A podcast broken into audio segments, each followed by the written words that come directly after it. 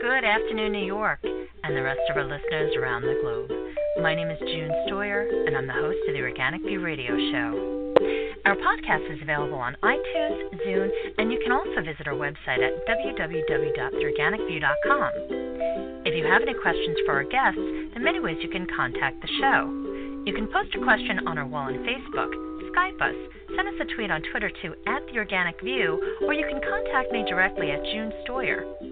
If you'd like to be on the show or would like to find out about sponsorship opportunities, please contact us at questions at theorganicview.com. On today's show, I have the pleasure of welcoming back the true authority on aspartame, as well as many other artificial sweeteners, the Honorable Mary Nash Stoddard. We're going to be talking about the sweet life being high on aspartame. And what I mean by high is, well, you'll hear in a minute. Good afternoon, Mary, and welcome back to the show. Hi, June. Thank you. Nice to be here. So great to have you, Mary. And your work with so many different groups of people is not only impressive, it's so incredibly important, especially when it comes to this particular group that we're going to talk about today, because it affects so many people, especially people that are dependent upon air travel. Could you just share with our audience a little bit about yourself before we get into your work? Yes. About three decades ago, aspartame became prevalent in diet drinks. Unfortunately, about that same time, my husband was getting uh, more and more ill with a brain tumor, and he eventually succumbed to his brain cancer in January of 1985. And I had my first diet drink with aspartame in it two weeks prior to his death. And so when I started getting sicker, I, I thought it was the grieving process. I joined Weight Watchers. I used all the diet things that they told me to use. I was thrilled that I could actually cook some pudding that was artificially sweetened and I wasn't going to gain weight on it. It was no calories and all the, all the other sugar-free things I was really really into and getting sicker and sicker all the time and not losing weight. So I did some investigating. I had a background in journalism and as an investigative uh, reporter, I went after this story and I discovered that the the thing that tasted bad to me initially, the diet drinks with aspartame in it, was something that was not good for anybody, not just me. I wasn't the only one. And so my doctor and I determined what was my problem, and I was uh, diagnosed with a very serious blood disorder. It was something akin to leukemia, it was eosinophilia. So once I discovered that, I I thought, well, I need to call the FDA, which I did. They told me it was safe and natural and wonderful and and not to worry about it. Well, that sent up red flags because I called to turn in an allergic reaction, an adverse reaction, and and here they were trying to convince me that there was no reason for me to worry or even give them my information, but they begrudgingly took it anyway. So I did haunt the medical school libraries and ironically taught at that same medical school years later. I was asked to do a class on what I had learned and, and share that with Southwestern Medical School doctors and students. So I became, I, I guess, reluctantly advocate, uh, a reluctant advocate and I went to the Senate hearings. I testified at the Senate uh, to Congress on this and told them about my story and that I had met other people. And when I found out it caused brain tumors in people, I really nearly went ballistic. So I wanted to help other people know that this caused brain tumors. And so that's how I got started. And here I am three decades later, still talking about it. It's still on the market. Neotame is out there now, the, the super duper aspartame. And it's affecting children, it's affecting adults, it's affecting elderly, ill, well, diabetic, PKU. Everybody is being affected by this, and nobody is out there in the mainstream science and, and medical profession talking about it. So we're we're here talking about it, June. Yes, we are. Now, Mary, it's very interesting that you were approached to work with airline pilots. Now, when you think about aspartame and artificial sweeteners and this whole world that you're involved with, you wouldn't really think that an airline pilot would have any issues. Can you share with our audience what their problem is when it comes to consuming any type of product that is artificially sweetened with aspartame or any of these other products, as well as what the dangers are? Yes, it was very interesting. I met so many good people at the Senate hearings, and they were there to testify like I was. It's sort of like that movie, Close Encounters of the Third Kind. You know, we all seemed to find each other, and we couldn't stop talking about it once we did.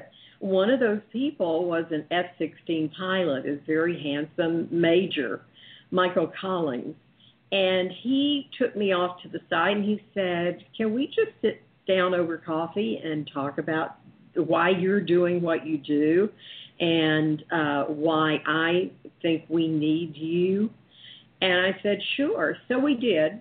And he said, uh, why did you start this, first of all? And I said, to help people. And he said, well, would you be willing to help pilots? And I said, well, sure. How can I do that? He said, we need a hotline for reporting adverse reactions. He said, the FAA won't do it. And so he said, you need to do it. And I said, well, I'll think about it. I'll meet with the FAA and, and maybe we can talk them into it. So James Turner and I set up a meeting with the Federal Aviation Authority, uh, Chief Deputy Flight Surgeon, and he met with us and was very nice and and very amenable. He didn't disbelieve what we were telling him that pilots were having seizures that they reported on this to to me, and one of them testified at the Senate hearing.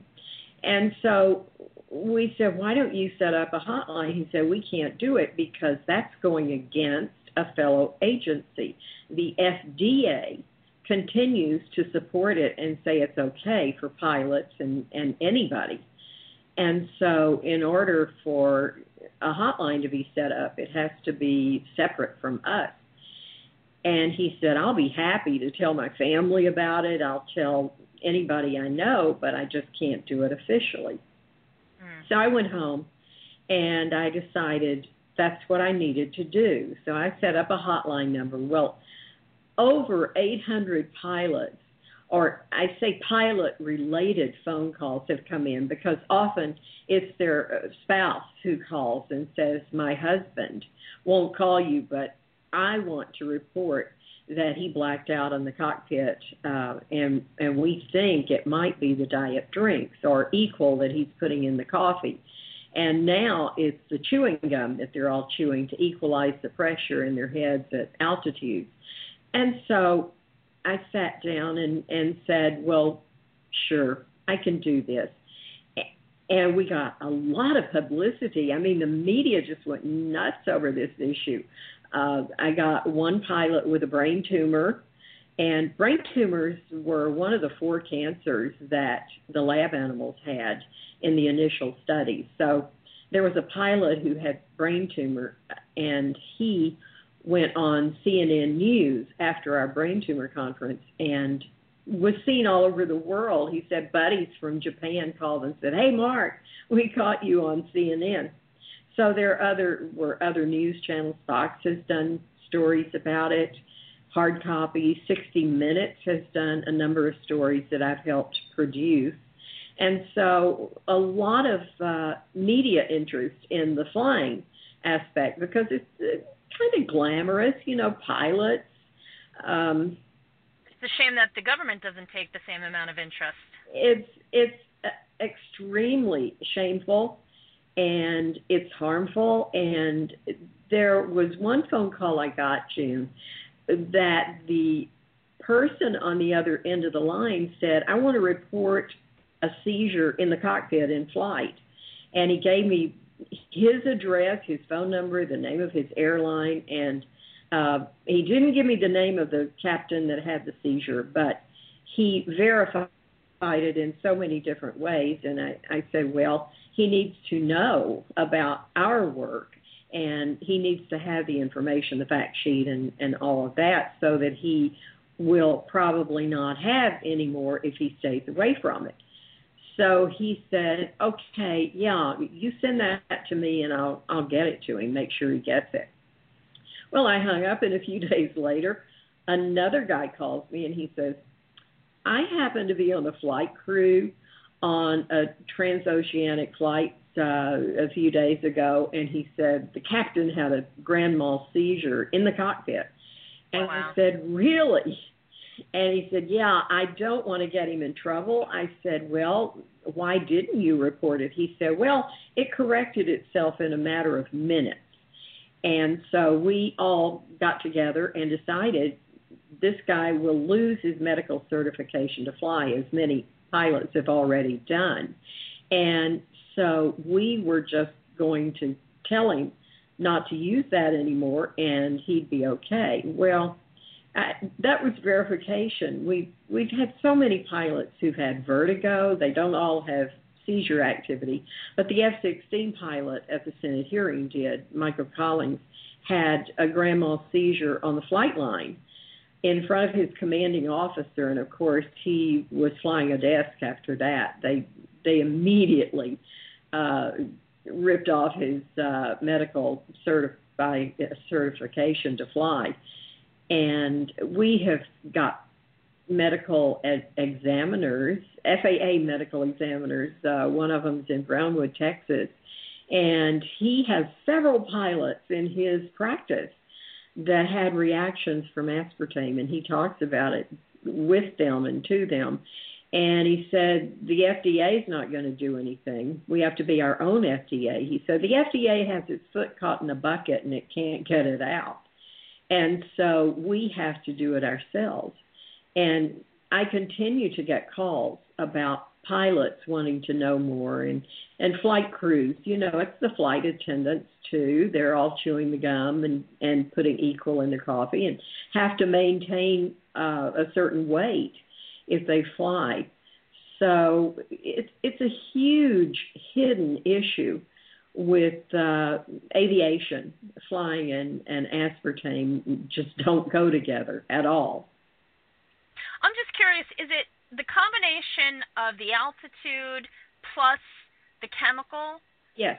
Is, is this has this been discovered in other high uh, high pressure positions where there's a great deal of responsibility, such as, for example, a train conductor?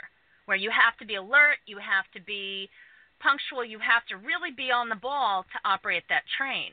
Have you had any situations with conductors or any other profession for that matter? I've had a lot of truckers talk about it because they stay up all night and they they drink a lot of coffee and cold diet drinks and stuff to uh keep them awake and so I do have calls from from that profession but also, you brought up the fact is it unique unto pilots? And, and it sort of is because aspartame is 10% methanol, 10% wood alcohol by weight. So for every molecule of aspartame, there's a molecule of uh, wood alcohol produced. And so if there are 200 milligrams of aspartame in a diet, a can of diet soda, there are 20 milligrams of methanol wood alcohol.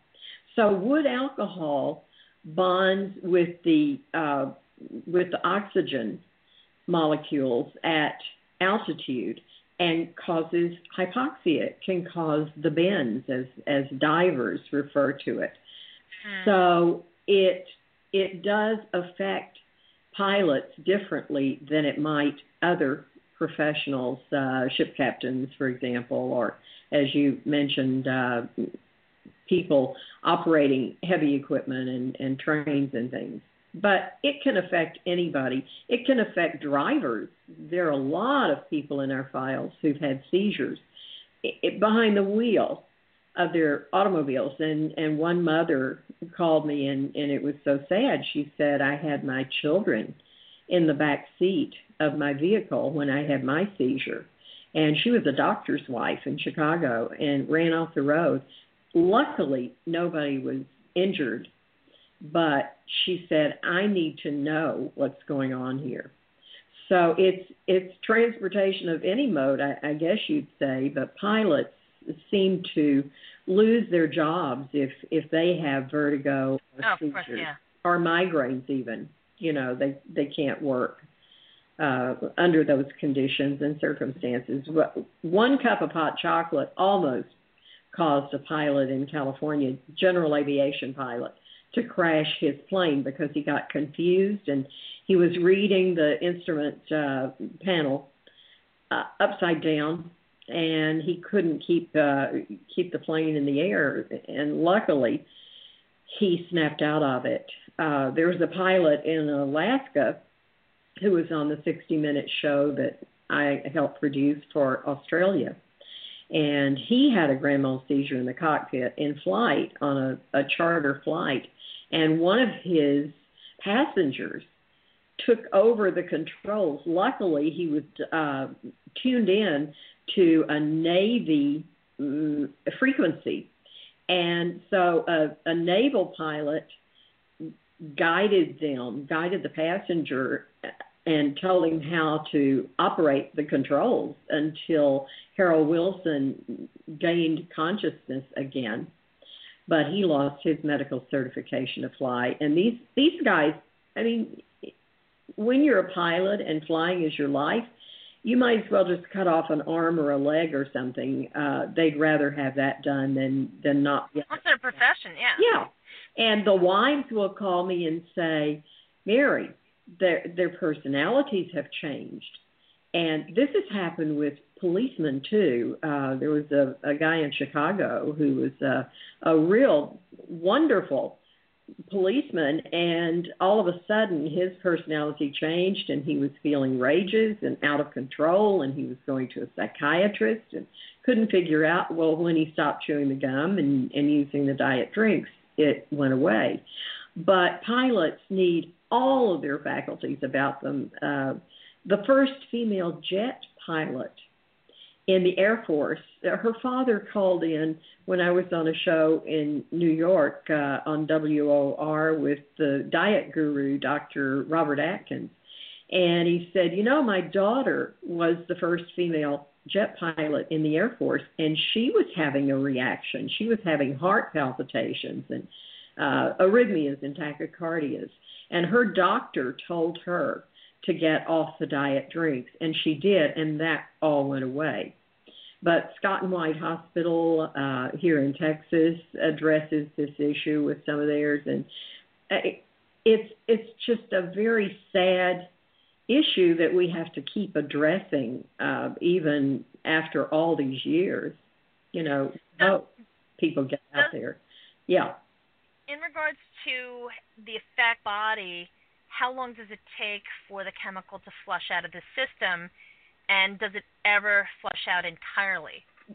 Yeah, uh, basically, most of the breakdown products do leave the body, but what happens is like a pinprick to the brain in the same spot every day if you're drinking diet drinks or if you put equal in your coffee every morning or whatever then that molecule goes across the blood brain barrier and to the brain and takes a little piece of the brain with it. You know, it, it damages the cells, it it causes brain tumors.